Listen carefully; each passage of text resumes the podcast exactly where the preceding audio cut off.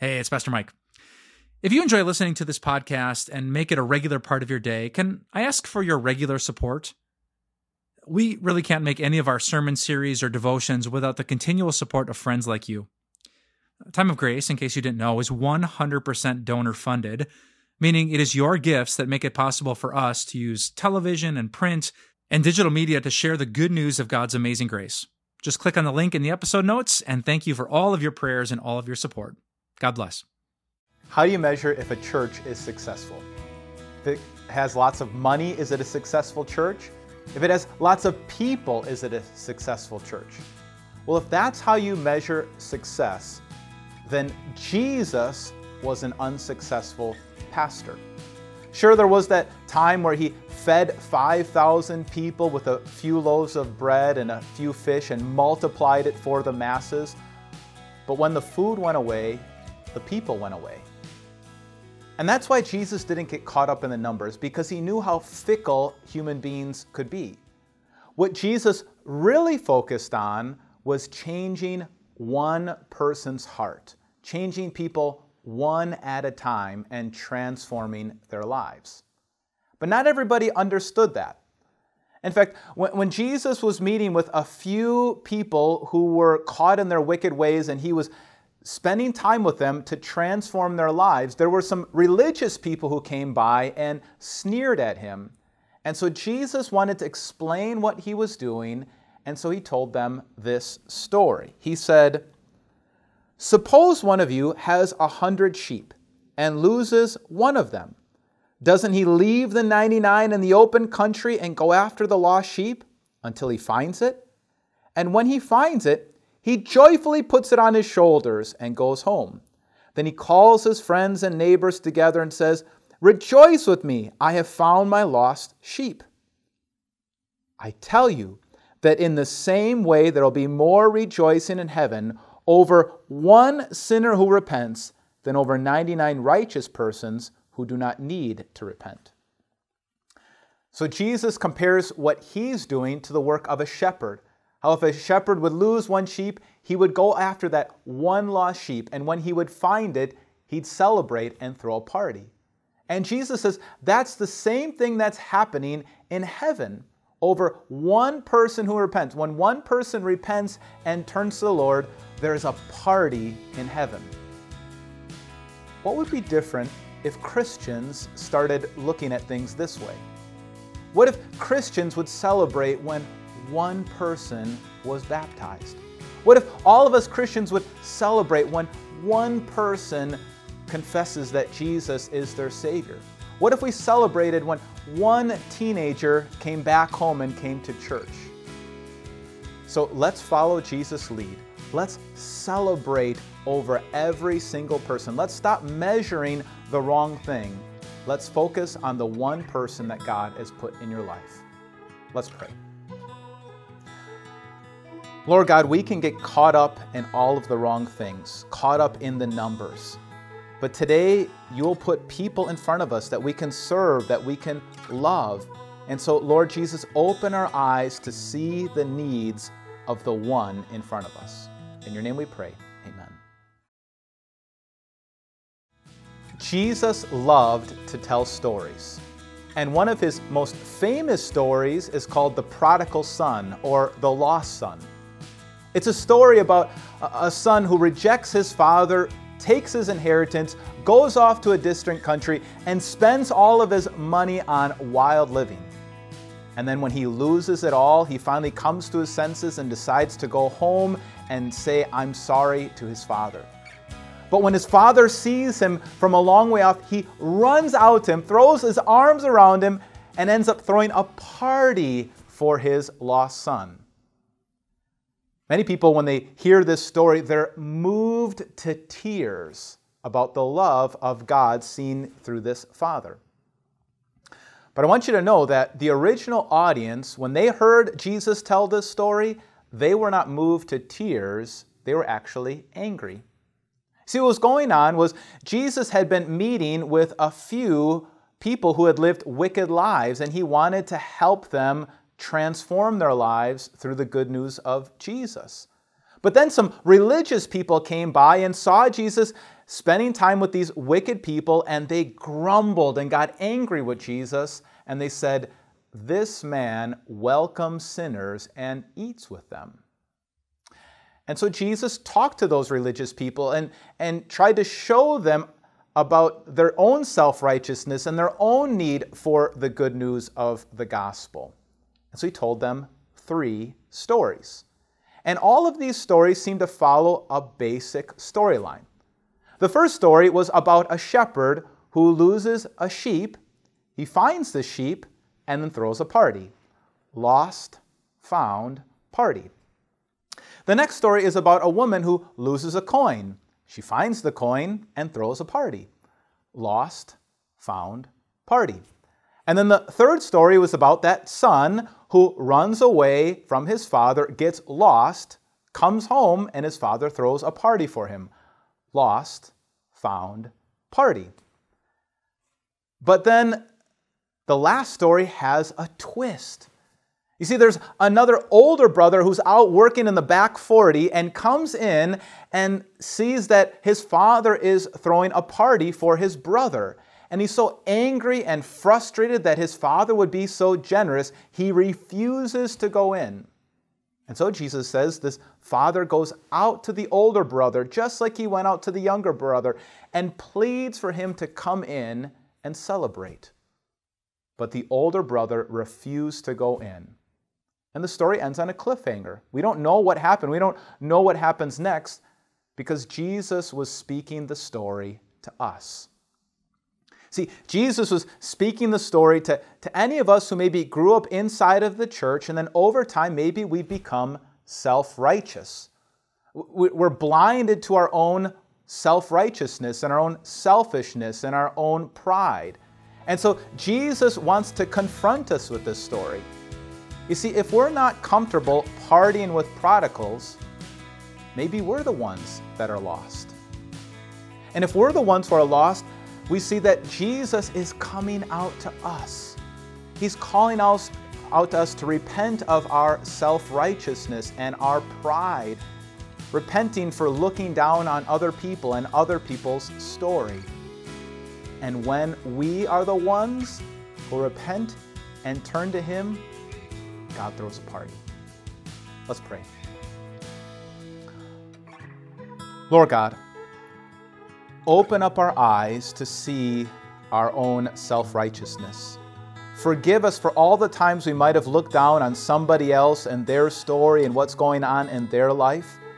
Remind us of the grace that you showed to us in Jesus Christ and lead us to party with the prodigals. In your name we pray. Amen.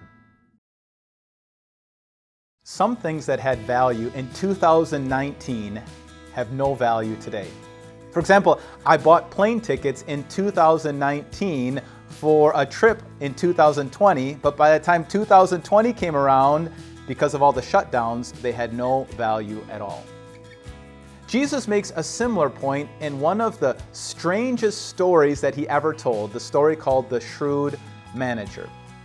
Jesus tells the story about a rich man who had a manager who was accused of, of wasting his master's possessions and he was about to fire him. And so this manager was afraid of losing his job, and so he went to his master's debtors and cut dishonest deals with all of them, so that when he had lost his job, he would be welcomed into their homes. When his boss found out what the manager did, he commended the dishonest manager because of his ambition and his shrewdness. And Jesus makes this point. He says, For the people of this world are more shrewd in dealing with their own kind than the people of the light. What Jesus is saying is, is if you're a believer in Jesus, we can learn something from the people of this world. We can learn from their ambition and their shrewdness and how hard they work for things and many things that aren't going to last. And then Jesus makes this application, which is pretty surprising. He says, I tell you, use worldly wealth to gain friends for yourselves, so that when it is gone, you will be welcomed into eternal dwellings. What does this mean? Jesus saying, use money and possessions because they're temporary tools. Use temporary tools while they have value because soon things like money and possessions will have no value at all. So use these temporary things like money and possessions to leverage them to make eternal friendships. All this week, we're talking about reaching the one in your life. And Jesus talks about each individual soul as having incredible worth, eternal worth, and value.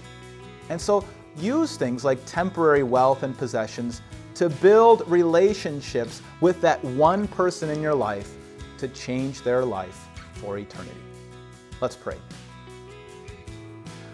Lord Jesus, you shock us with this, this unique parable about how we can learn stuff even from, from dishonest managers. We can learn to be ambitious and shrewd. Now, we shouldn't be dishonest, but we pray, Lord God, that you would give us a desire to use temporary things like money and possessions, to use all of these things to serve and to love the one precious soul you put in front of us today. In your name we pray. Amen. Years ago, I invited a certain person to church, and this person told me, Pastor, I can't come to church because if I entered into your church, I've done so many bad things, the roof would come down on me.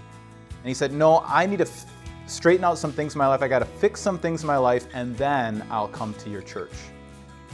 And in that moment, I began to understand that he believed that we have to climb some sort of spiritual ladder before we're able to get access to the presence of God and that we have to do some things to get God's attention. It made me think of a, story in the Bible about a man named Zacchaeus. Zacchaeus was a tax collector, which means that he was working for the Roman government and taking advantage of his people. And, and inside of himself, you could imagine filled with guilt and shame. And he heard Jesus was coming into his town of Jericho, and he wanted to see Jesus, but he was sure that Jesus would not want to see him. And so, as Jesus came into town, he climbed up a sycamore fig tree so that he could see Jesus. But Jesus surprised him. Jesus knew Zacchaeus and spoke to him. He said, Zacchaeus, come down immediately. I must stay at your house today. First of all, Jesus knew Zacchaeus' name and he wanted to be with Zacchaeus. In fact, he wanted to go to his home and eat with him. That's pretty surprising. Jesus was trying to show Zacchaeus that he didn't need to climb some spiritual ladder to meet with Jesus. In fact, he needed to come down, climb down from his tree, because Jesus wanted to meet with him. In fact, Jesus went on to say this Today, salvation has come to this house, the house of Zacchaeus because this man too is a son of Abraham. For the Son of Man came to seek and to save the lost. You see, Jesus came not to give us a spiritual ladder to climb. He did not give us a system of rules to follow. Jesus came to seek and to save the lost.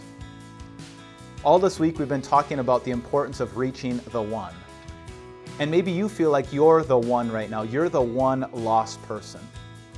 Well, I want you to see that Jesus is seeking you out.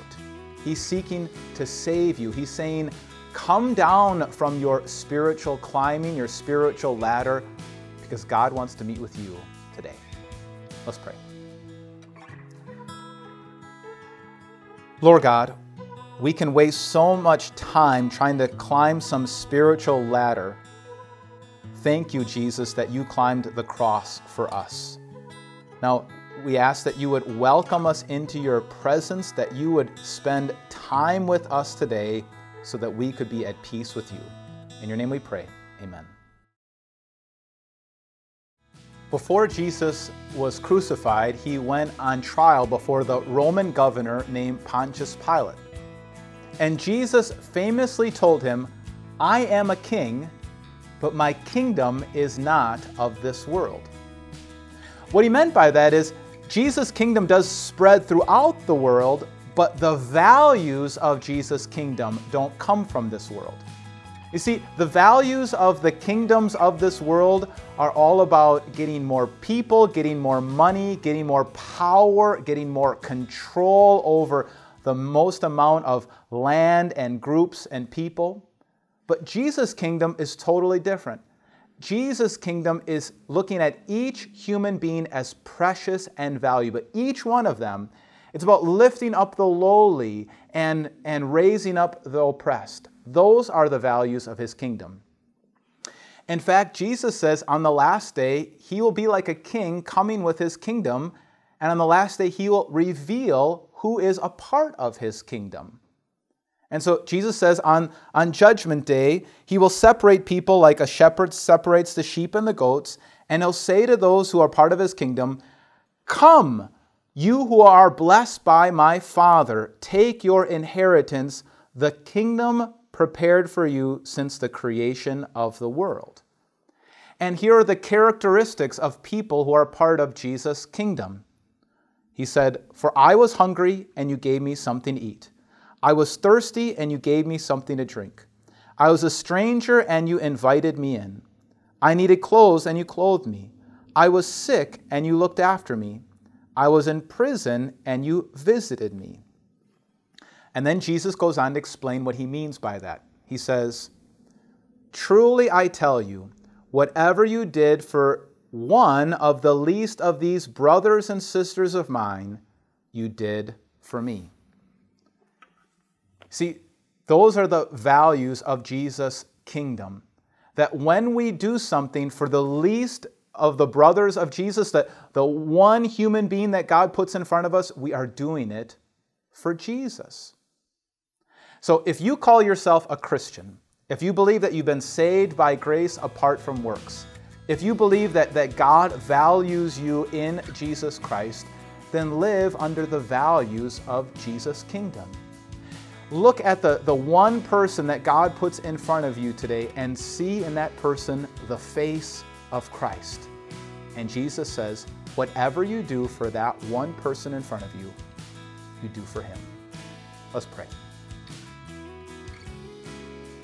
Lord God, we are surrounded by kingdoms of this world, kingdoms that are run on power and control, about amassing wealth and, and, and power. But your kingdom is about lifting up the lowly. Help us live under the values of your kingdom. Open our eyes to see the person that you place in front of us. And when we serve that person, we are serving you. In your name we pray.